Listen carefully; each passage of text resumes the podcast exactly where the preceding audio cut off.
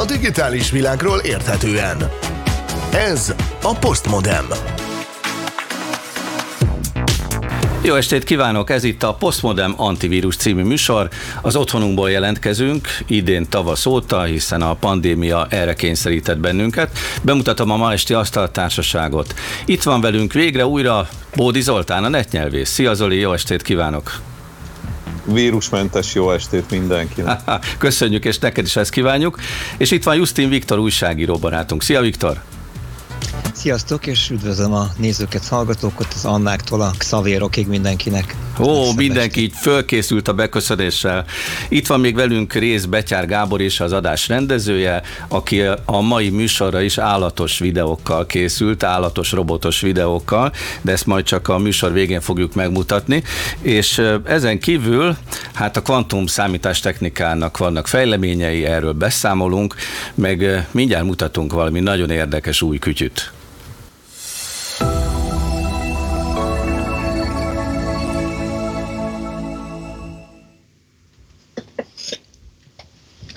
Fiatal ember itt sétál bele a jövőbe, lila hajjal, ezt nem kell átvenni, viszont látjuk, hogy a csuklóján van egy érdekes kütyű, a hölgynek is ugyanilyen, csak más színű. Futás közben, séta közben, társasági életmód közben is használható, olyan, mintha valamit szkennelne ezzel a géppel. Hát ez egy fényképezőgép. Ezt lehet tudni róla. Wristcam, tehát csuklóra erősíthető kameráról van szó, a jövő megérkezett, legalábbis az alkotók szerint. Az a kérdés, hogy ezzel a két kamerával, ami be van építve ebbe az eszközbe, mit lehet kezdeni, mire jó ez, ti mire használnátok? Zoli? Azon gondolkodom, itt, hogy nézem ezt a videót, hogy hogy látom, hogy mit veszek ezzel a kamerával. Tehát ha nincs neki visszajelzője, vagy kijelzője, vagy hogy mondjátok ti fotósok, Jól mondod, kijelző. Abszolút, kereső, ez az. Akkor, akkor egyszerűen nem tudom, hogy mit vesz. Hát ez egy kis nem. óra számlap, szerintem azért oda valamit vissza kéne jeleznie, meg én úgy tudom, hogy alapvetően az okostelefonnal összeköttetésben van ez a kütyű, tehát elküldi az adatokat a telefonnak a képernyőjére. De jogos, Na, amit hát kérdezel. mi értelme? Nézd, csak itt mutatja ez a videó, hogy szétszedjük. Az a picike kis darabka, ez maga a kütyű. Ha?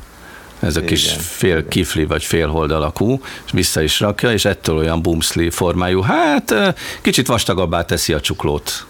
Hát most igazából nem ez az érdekes, hanem ha elő kell venni hozzá a telefonomat, hogy lássam, hogy mit vesz, akkor teljesen értelmetlen, ugye?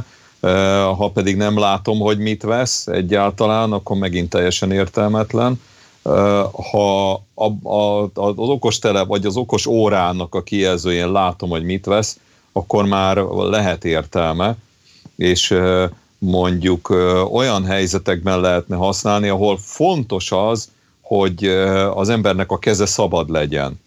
Tehát valahol valaki valamit szerel, vagy valamit éppen csinál, a kezei le vannak foglalva, és éppen nem hiányzik még az, hogy egy okostelefonnal is, egy jó drága okostelefonnal is ott bohockodjon menet közben, hogy kiesik-e a kezéből, vagy sem Úgyhogy ilyen esetekben nagyon praktikus lehet. Na most a bejátszások pont nem erről szóltak, tehát bármelyik helyen lehetett volna rendes kamerával is videózni.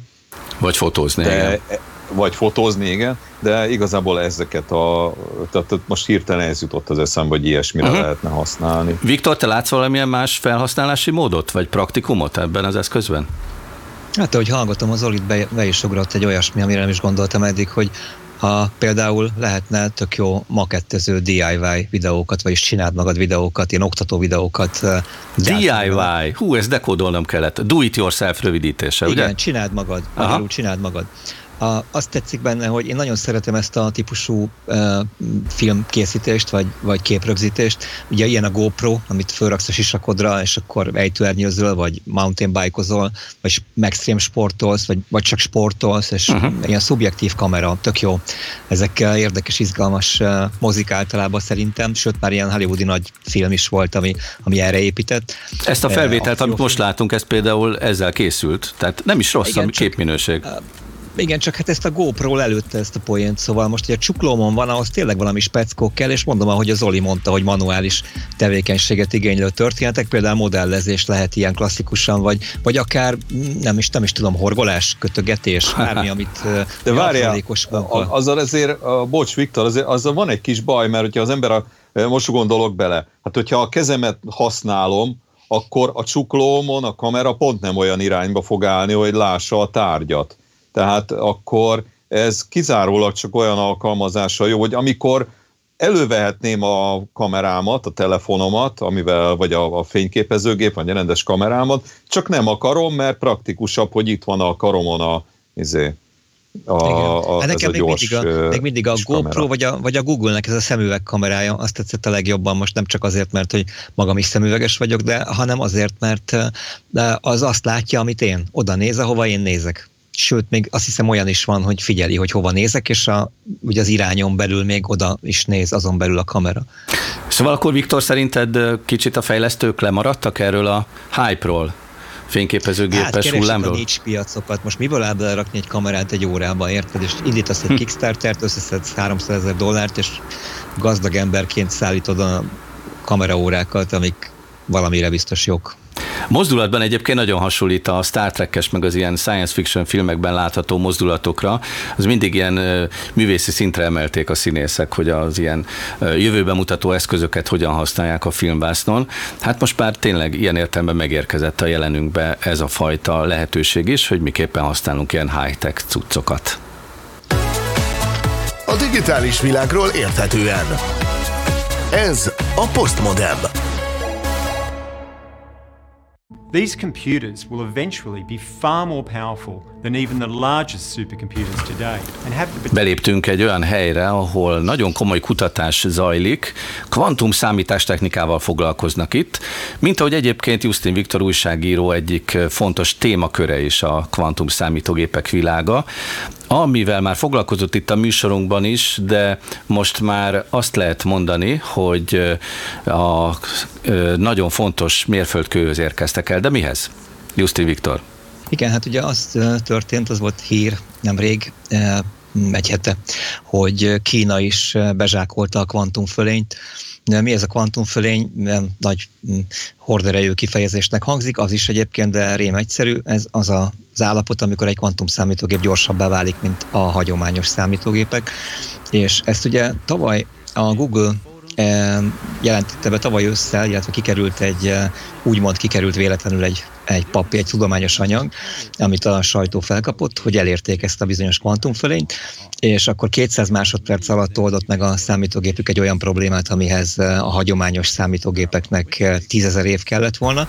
Na most a kínaiak ennél 10 milliárdszor nagyobb sebességet jelentettek most be, tehát ez még egyszer 10 milliárd szorosát ennek az amerikai eredménynek, ami azért nem egy lassú módszer. Azt hiszem hozzá kell szoknunk az ilyen szorzó számokhoz, hogy hirtelenjében fél évente lesz majd ilyen sokszorozódás, amikor áttörnek egy-egy műhelyben. A kínaiak számítógép egészen máshogy épül fel. Ugye itt közben láthattuk pár sematikus ábrán, hogy mi a kvantum számítógépeknek a lényege. Aki szeretne ezzel megismerkedni a mi weboldalunkon, illetve YouTube, illetve Inda videós videóink között megtalálja azt a korábbi beszélgetésünket Viktorral, ahol ezt elmagyarázzuk. De ezeken a képeken már láthatjuk a kínaiak kvantum számítógépét, illetve a tudóst is, aki a csapatot vezeti. Végtelenül érdekes, ugyanis ez egy gyakorlatilag egy optikai rendszer, eh, optikák és tükrök beállításával és eh, programozásával lehet eh, beállítani. Ilyen formán nem is igazán összehasonlítható a, a, a két eredmény, a Google-é meg a kínaiaké. Tehát az övékhez egy ilyen mechanikus szobahőmérsékleten zajlik, ami végtelenül izgalmas. Ugye e, nem az egyetlen olyan kvantum számítógép megoldás, ami szobahőmérsékleten zajlik, hiszen ott vannak még a ritka földfémianokkal szennyezett szervetlen kristályok, ahol ahol szintén fotoncsapdázással, bizonyos kristályhibákban fotoncsapdázással lehet kvantum számítógépet építeni. De Na, várj egy pillanat, egy kicsit lassítsunk le. Tehát ugye azért mondod a szoba hőmérsékletet, mert a, az eddigi kvantum számítógépekkel az volt a helyzet, hogy nagyon-nagyon le kellett hűteni. Tehát ilyen abszolút nulla fok környékére, és akkor hozott valami fajta teljesítményt, igaz? Én úgy fogalmaznám meg, hogy ami az általánosan ismert, vagy ami általánosan elterjedt a kvantum számítógépekről, az ez. Uh-huh. Tehát azok a kvantum számítógépek, azok szilícium alapon uh, dolgoznak elektronokkal, vagy atomokkal, és az abszolút nulla fok uh, feletti egy tized fok alá kell őket hűteni, ahhoz, hogy uh, hogy működőképesek legyenek, és hát ez ugye elég, elég költséges, elég nagy berendezéseket igényel, szóval nem, nem ez lesz a jövő, ezt lehet tudni, és ezért minden olyan hír, ami hőmérsékleten, vagy ennél melegebb hőmérsékleten valósítja meg a, a kvantum műveleteket, az, az komoly figyelmet kap. Tehát akkor a kínaiak optikai kvantum számítógépe át tudja lépni ezt a problematikát? Át, át, és bár nehézkes és mechanikai uh, alapon, ugye tükrökkel, optikákkal és fotonokkal dolgozik, de kanadaiak is fejlesztenek ugyanilyen rendszerű kvantumszámítógépeket, sőt szolgáltatást is kínálnak működő prototípusokkal, online szolgáltatást, és ezek ezek fejlesztés alatt álló rendszerek azt prognosztizálják a szakértői, hogy nagy jövő előtt állnak, tehát hogy ezek utolérhetik, beérhetik a, ezt az abszolút nulla környéki szilícium alapú megoldás. De van egyébként még jó néhány. Tehát kvantum számítógépet ma már olyan 8-10 különböző módon tudunk építeni, és mindegyik gyökeresen eltér. Mindig olyan nagy lelkesedéssel beszélsz erről a témakörről. Az utóbbi időben, mióta nem beszéltünk itt a műsorban a kvantum számítógépekről, hallottál valamilyen felhasználást, ami igazán lázba vagy tűzbe hozza az embert? Hát ugye gyakorlatilag egy amerikai cég egy ilyen mainframe-szerű, egy nagy szuperszámítógép-szerű működő kvantumszámítógép felhő alapú szolgáltatásait kezdte el kínálni pénzért, tehát elindult az első kereskedelmi alapon kínált bárki által megvásárolható idejű kvantumszámítógép. Ezeket az említett szintén szobahőmérsékletű kristály, kristály alapú számítógépeket is nagy elánnal fejlesztik, tehát onnan is rendszeresen jönnek a különböző hírek, ezek a fotoncsapdázós megoldások, de készítenek speciális tranzisztorokkal kvantum számítógépet. Szóval inkább engem például most az, az fogott úgy meg, hogy nő a száma azoknak a, az egymástól gyökeresen eltérő megoldásoknak, ahogy képesek vagyunk a, a kvantummechanikához hozzányúlni, hozzáférni. Ez nagyon, ez nagyon érdekes. Biztos, hogy még bővülni fog a, ezeknek a mennyisége is. A netnyelvésznek, Bódi Zoltának a horizontjára felkerültek már a kvantum számítógépek? Mennyit hallasz ezekről az ügyekről, ezekről a fejlesztésekről? Hát keveset, keveset az az igazság. Uh, ami ebben magyarázandó az, hogy miért kvantum. Uh-huh. Elmagyaráznád valamelyik hát, műsorba? Hát utána kell nézni, mert értelmszerűen nem tudom. Uh, Viktorral fogok majd konzultálni, de boldogan. boldogan. Jaj, de jó lesz itt egy új szóbokor, ami a kvantum számítógépekről szól, meg hát ezt az egész témakört tényleg akkor végigbeszéljük. Akkor egy kis szerkesztőségi megbeszélést hallottak a mi hallgatóink és nézőink. Visszatérve akkor, Viktor, ugye jól érzékelem, hogy itt a világban található kvantum számítógépes műhelyek versenyzését fogjuk végignézni a következő években. Abszolút igen, és uh, ugye kialakulóban van a kvantum piac. Uh, várjuk, nagy, most már nagy várakozásokkal várja ez a kvantumpiac, ez a nagy nemzetközi piac, rengeteg pénzzel, iszonyatos pénzeket tesznek a fejlesztésekbe a kvantum internetet.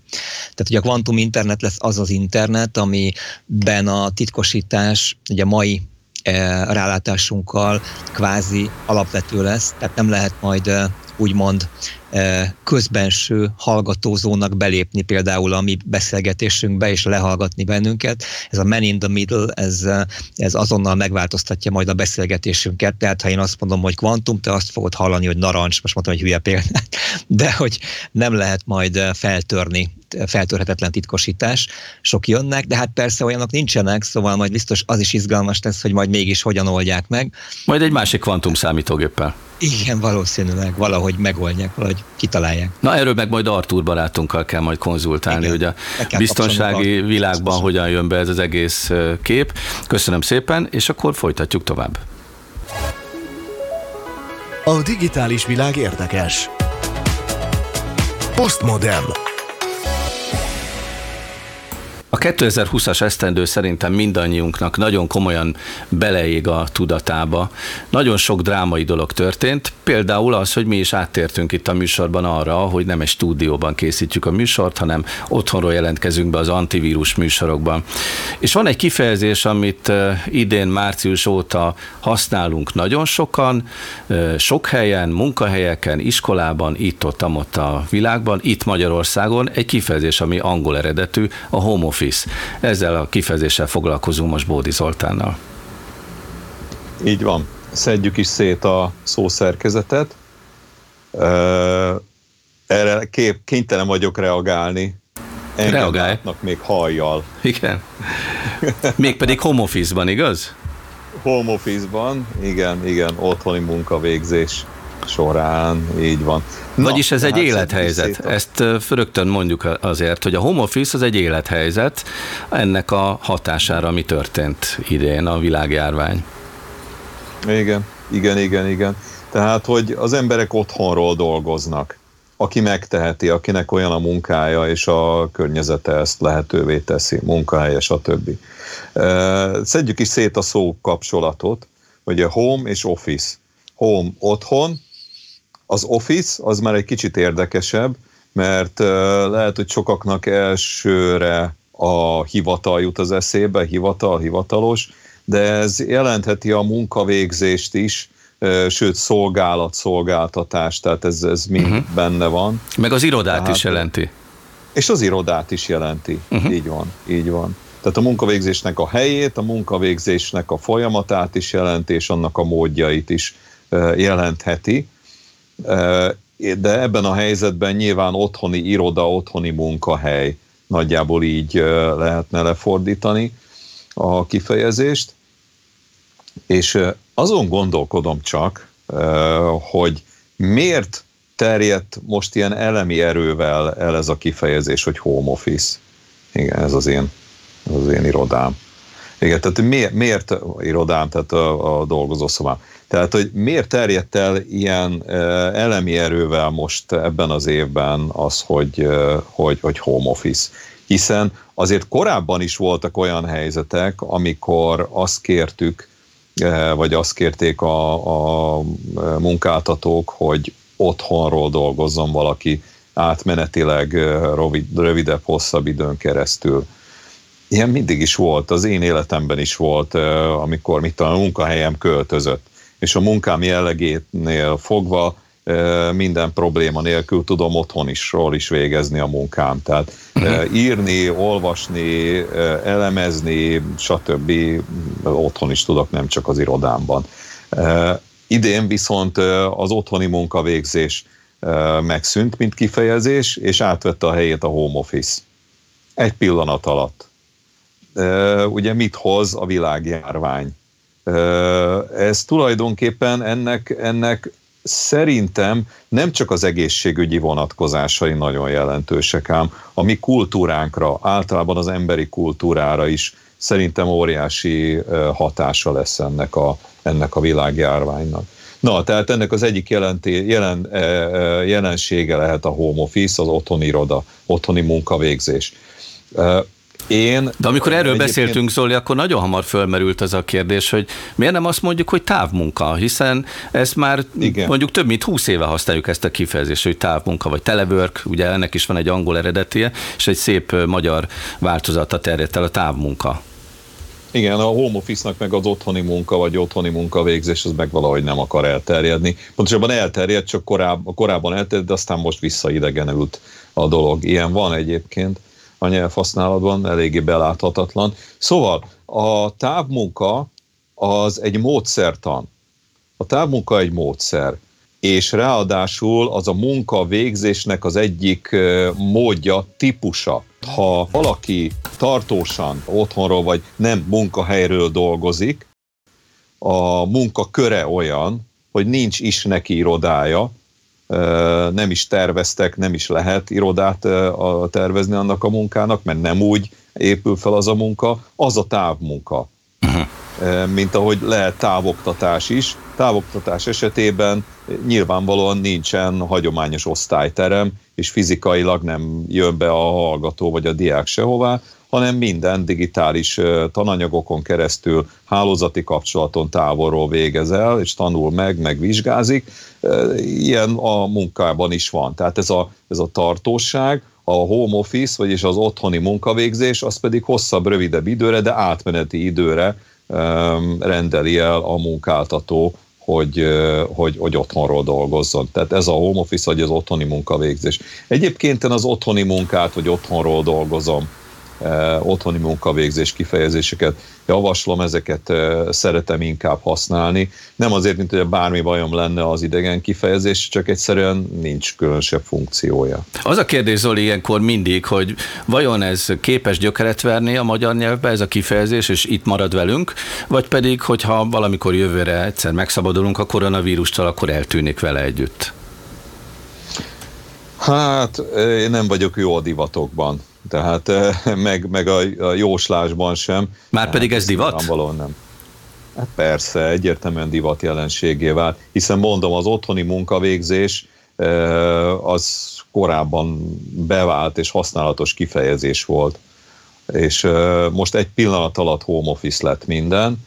Nyilvánvalóan mondom, a karanténhelyzettel, a világjárványjal, a korlátozó intézkedésekkel összefüggésben és hogy mi lesz majd, ha elmúlik ez az egész, nem tudom, de én gyanítom, hogy megmarad a kultúránkban akár ez a kifejezés is, de maga a, a, ez a munka, ez a tevékenység, hogy tevékenységforma, munkaforma, hogy sokkal általánosabb lesz, mint az eddigi esetekben, az egész biztos. A digitális világ érdekes. Postmodern.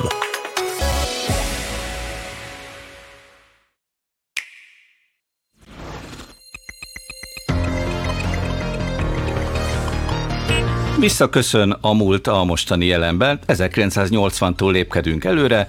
A kvarcjátékokat látjuk, azoknak a történetét, történelmét, mert a kvarcjátékok visszatérnek a jelenbe. Erről is fogunk majd nem soká beszélgetni Képes Gáborral, de most arról fogunk beszélgetni, hogy mi is van a múltban a számológépekkel, zsebszámítógépekkel és kvarcjátékokkal.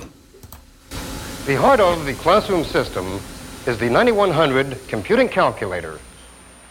It can be used as either a very simple to operate calculator or a very powerful desktop computer of a keyboard, a cathode... Ezt jó hallani. Desktop komputernek nevezi ezt a HP 9100-as modellt a narrátor. 1968-ban járunk, a 2001 a bemutatásának évében. Ember még nem járt a Holdon ekkor, amikor megjelenik ez a programozható számológép, ez 196 lépést tud tárolni, egy ekkora kis programot tud tárolni, és hát mutatnám azt a kis bankkártya-szerű kártyát, amelyen tárolja a programokat. Hát ez akkoriban valóban csúcs-technika lehetett ez a programozható számológép, ami egyébként itt van mögöttem, és borzasztóan kedvelem, van egy ilyen kihúzható fiókszerű megoldás, ez tulajdonképpen a puska a számológéphez. Hát bármilyen hihetetlen ez a számológép, ez 5000 dollárba került a bemutatása évében. Vagyis 1968-ban, ugye? Tehát több mint 52 évvel ezelőtt. 52 évvel ezelőtt 5000 dollár volt, ami mai árfolyamon 37 ezer dollár, azaz körülbelül 10 millió forint. És hogyan kerül mi most a számológépek világába, a kedves Képes Gábor digitális múzeológus?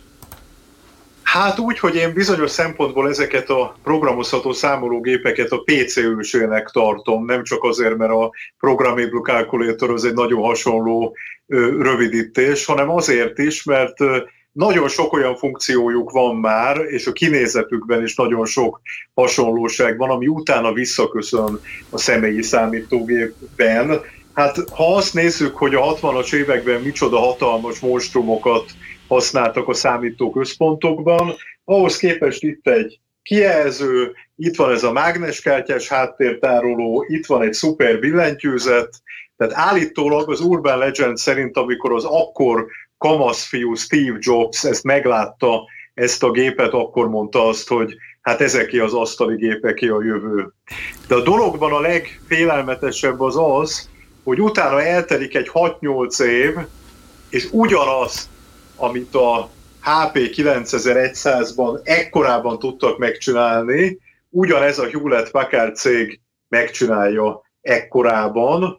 Itt a mágnes kártya az már egy egész vékonyka kis csík, és elképesztő, de játékprogramok egész kavalkádja jelenik meg ezekre a kezdetleges programozható zsebszámológépekre. És amire utaltál, az már a miniaturizálás folyamatának ugye az eleje, vagyis azt a korszakot élhetjük itt újra, amikor a 60-as évek végétől, 70-es években, 80-as években egyre kisebbek lettek a gépek. Igen, itt egy elképesztő méretcsökkenés látható, és ami számomra fantasztikus, hogy a társadalom fölfedezi, hogy mire tudja ezeket a berendezéseket használni. Hát ha már a Holdra szállást emlegettem, 1969-ben volt ugye, ugyanabban az évben egy Jim Storer nevű kamaszfiú írt egy Holdra szállás nevű játékot, eredetileg egy PDP nevű számítógépre, de az nagyon hamar megjelent ezekre a különböző programozható számológépekre numerikusan, tehát az a hihetetlen ezekben a számológépekre megjelent játékokban, hogy hihetetlen képzelőerő kell hozzájuk, mert néhány számadat a játék. Itt például én egy HP97-esen játszom a Queenboard nevű játékkal, ehhez egy táblát is készítettem. Hát látjátok, itt most nagyon gondolkodik ez a, ez a számológép. Ez a villogás jelzi, hogy dolgozik a gép processzora? Így van, a villogás jelzi, hogy éppen a, a különböző variációkat számolgatja. És még mindig, dolgozik. tehát uh, itt egyébként megy a számlálónk szokás szerint, tehát aki nagyon figyel, még meg is tudja nézni, hogy mennyi ideig számol egy műveletet itt, itt, itt gyakorlatilag egy lépést számol ki, mert azt a sok figurát kell a, a jobb felső sarokból a bal alsó sarokba eljuttatni ebben a játékban, úgyhogy felváltva lehet lépegetni. De az akkori számológépekhez jelent meg elektronikus dobókocka játéktól kezdve a NIM nevű ilyen gyufahúzogató játékig, hát tényleg ez a, a, a játékprogramoknak a, az őskora a számológépek után jöttek aztán a számítógépek, sőt a zsebszámítógépek is. Itt van nekünk egy rövid bejátszásunk, egy régi tévéreklám. Igen, ez a TRS-80-nak a Pocket Computer változata, de ez tulajdonképpen... 250 program... dollár, úristen! Bizony, ez a programozható számológépek evolúciójának a következő lépcsőfoka. Hát nem csak a TRS 80 volt nagyon híres, hanem a Sharp cégnek a gyártmányai, a Casio, sőt, hát a 80-as évek elejére ez a technika Magyarországra is eljutott a Híradás Technika Szövetkezetnek köszönhetően. Ha már szóba hoztam a magyar HT céget, akkor el kell, hogy mondjam, hogy van egy fantasztikus adatbázis az interneten, ahol magyar számológépekről is lehet böngészni, és most nem a saját tollaimmal, hanem másokéval ékeskedem, elsősorban Simon Dávid barátoméval, aki készítette ezt a gyönyörűséges honlapot, az a neve, hogy Aritma Múzeum. Hát és itt például kiderül, hogy Hunor nevű magyar számológépek is találhatók. Így van, itt az EMG Hunor gépeket láthatjuk, a mechanikus számológépeket, a különböző zsebszámítógépeket, és hát az az erénye ennek a, és itt van az a bizonyos Sharp PC 1500, amiből a HT-nek a PTA 4000-ese lett, és hát azt hiszem, hogy az, a, az is egy nagy előnye ennek a gyönyörű adatbázisnak, gyönyörű honlapnak, hogy például logarlécekből még kipróbálható változatok is megtalálhatóak rajta. És ezeket a zsebszámítógépeket már a játékra is használták ideje korán, erre is van nekünk egy példánk, itt a Super Mario, de ez valamikor ez későbbi. Egy viszonylag, ez egy viszonylag késői példa, tulajdonképpen a programozható számológépek után nagyjából a 90-es években, meg az ezredfordulón jelentek meg ezek a nem csak programozható, de grafikus számológépek. Ez azt hiszem, hogy talán egy Texas modell, de nem merek rá megesküdni, amire valaki portolta a Super Mario-t. Hát ez a zöld kijelző, LCD kijelző, ez jellegzetes volt azt hiszem ebben a korszakban. Ugye sok... Itt mondanom, hogy dúmozni is lehetett zsebszámológéppen a ezredforduló környékén. De egyébként ha hasonló korúak vagyunk, egy néhány évvel te azért fiatalabb vagy, de hadd kérdezem meg, hogy neked volt kvarcjátékod gyermekkorodban? Természetesen volt többféle is, sőt, még úgy emlékszem, hogy olyan játékunk is volt, ami, ami LED, világító ledekből áll. Ez a klasszikus 1980-ban megjelent Nintendo-féle kvarcjátékok előtti korszak, tehát még ilyen, ilyen is előfordult. Azt tudod egyébként, hogy a kvarc kifejezés ebben honnan van? Mert ugye itt nem a, sokan azt hitték, hogy a kijelző arra utalnak a kvarc kifejezéssel, de hát természetesen nem az.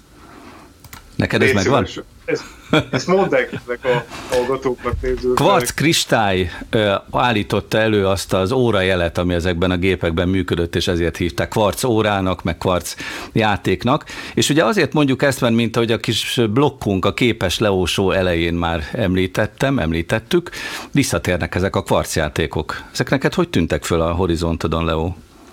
Egy ilyen újdonság. Hát azért neked inkább a régi cuccok jönnek be a, a, az ajtódon is, meg a látószögedbe. Hát nézd, ez kétségtelen, de tudod, imádom a jubileumokat, és azért idén 40 éves a Nintendo-nak a, a Game Watch sorozata, a Ball nevű játék volt abból az első, és idén 35 éves a Super Mario játék, és ezelőtt a kettős évforduló előtt tiszteleg a Nintendo cég ezzel a hát kis jó indulattal kvarcjáték, de hát valójában szinte kis zseb komputer, amiben a, a Super Mario is megtalálható, a Ball nevű játék is, illetve a digitális óraként is használható. És látjuk, Egyébként... hogy szép színes a kijelzője, sőt USB porttal is ellátták.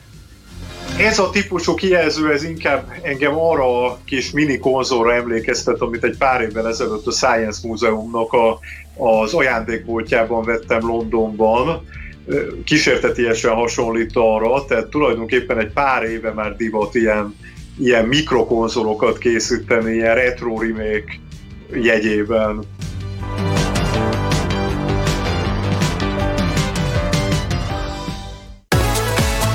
A digitális világról érthetően. Ez a Postmodem.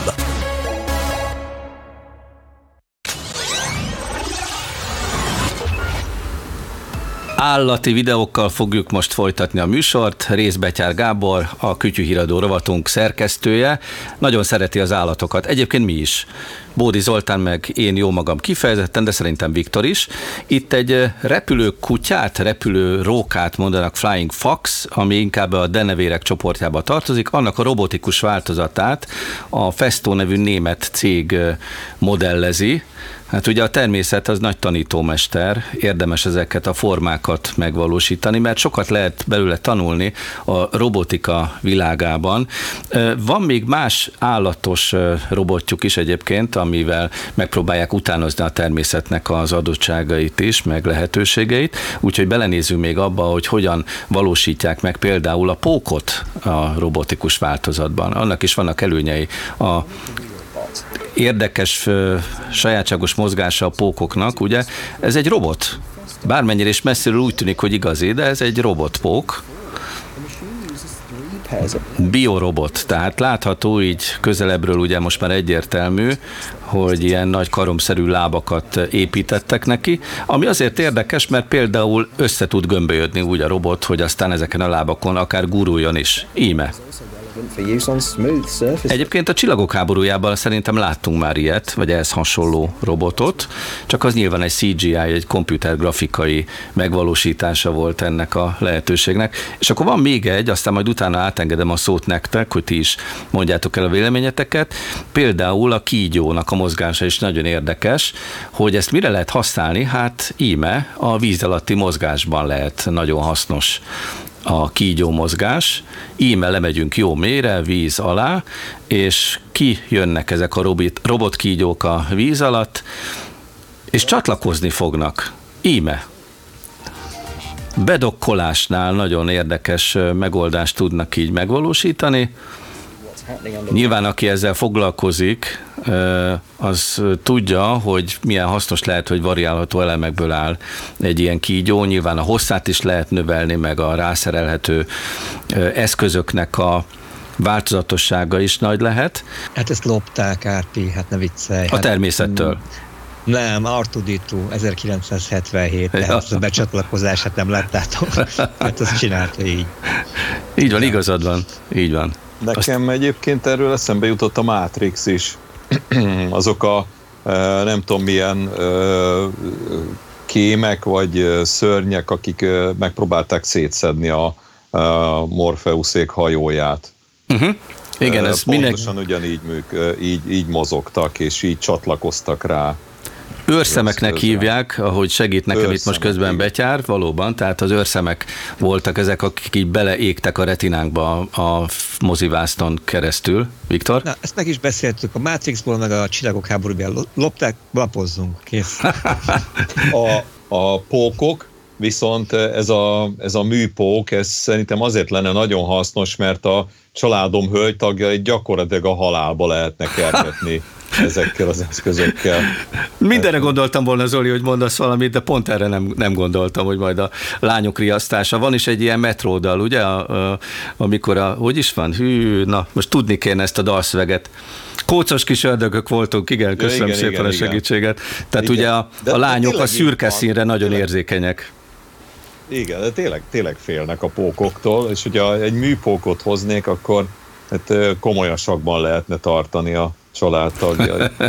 Egyébként tényleg van egy félelmetes jellege ezeknek az állatoknak, mert hogy hasonlítanak is, ugye pont Viktor, te szoktad mondani az Uncanny Valley-t, ugye, hogy mennyire Igen. ezek az állatok is lehetnek nagyon realisztikusak, Igen. meg ijesztőek, ez még vajon azon a határon belül, vagy azon túl vannak? Hát az első bejátszó, az te, ha nem mondod, hogy műpók, akkor azt mondom, hogy az egy pók, és de gyorsan szalad, nem biztos, hogy tehát nem, nem, nem valami kellemes, hogy, hogy így tud rohanni, pedig egyébként szerintem még ennél gyorsabban is tudnak, meg, meg nagyobbat is tudnak ugrani. Én megnéztem, 400, 400 millió éve vannak pókok, és nekem az jutott eszembe, hogy persze, hogy ilyen tök jól szaladgálnak, meg fejjel lefele állnak a plafonon, hát 400 millió év evolúció, tehát ez micsoda csiszolás. Hát, és a másik, ami emellé rögtön beugrott, hogy amikor ugye elmegyünk a Marsra, elmegyünk a Holdra, és ott valamiféle olyan vagy mondjuk a nagy piramisba egy robotot be kell juttatni, és vagy valamiféle archeológiai felfedezéshez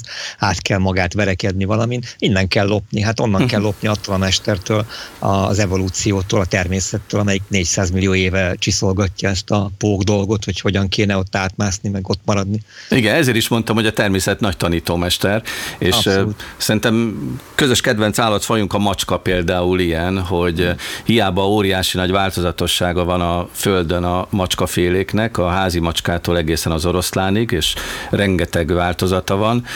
Láttam egy egy dokumentumfilmben, hogy elképesztő az azonosság a különféle macskafélék között, mert annyira tökéletesre csiszolódtak. Tehát a csontvázuk például szinte teljesen ugyanaz, úgyhogy van még mit tanulni a természet megoldásaiból, és lehet átvenni mindenféle megoldásokat. Nekem azért is érdekes volt ez a német cég, ez a Festo, mert nem csak a Boston Dynamics, ami ugye amerikai, tehát nem csak ott utánozzák, vagy másolják le a természet megoldásait, hanem ezek szerint máshol is igyekeznek megtalálni a jópofa megoldásokat. Mondjak egy fun fact-et? Persze. Fun fact, hogy az oroszlán farkán vég, levő, farkának a végén levő bolyt alatt tudjátok-e, hogy mi van? Na mi? Mert hogy ott van valami. Szenzor? Egy karom. Karom? egy karom. Tényleg? Egy olyan karom, mint amilyen a Velociraptornak van a, a lábán. Aha. És akkor... Ez tud verekedni. Aha. E, Hú. Igen, tehát, hogy ne tudjuk meg, hogy mit csinál vele, de van neki. Nagyon érdekes.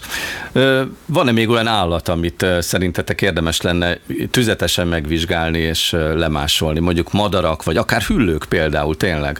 Tehát ott is vannak nagyon jópofa megoldások a természetben. Teknős békától kezdve, nem tudom, krokodil, sőt a víz alatti állatok Szerintem megválaszolod a kérdést. Nincs olyan állat, amelyiket nem érdemes nagyon megnézni és, és uh-huh. tanulmányozni, és a természettől mindent. Tehát tényleg inkább arra kell lenne vigyázni, hogy megmaradjanak ezek a, az ingyen ugye könyvtárak, amit lehet lapozgatni a tudósoknak, a, a tudásnak, meg a, az ismereteknek tárháza.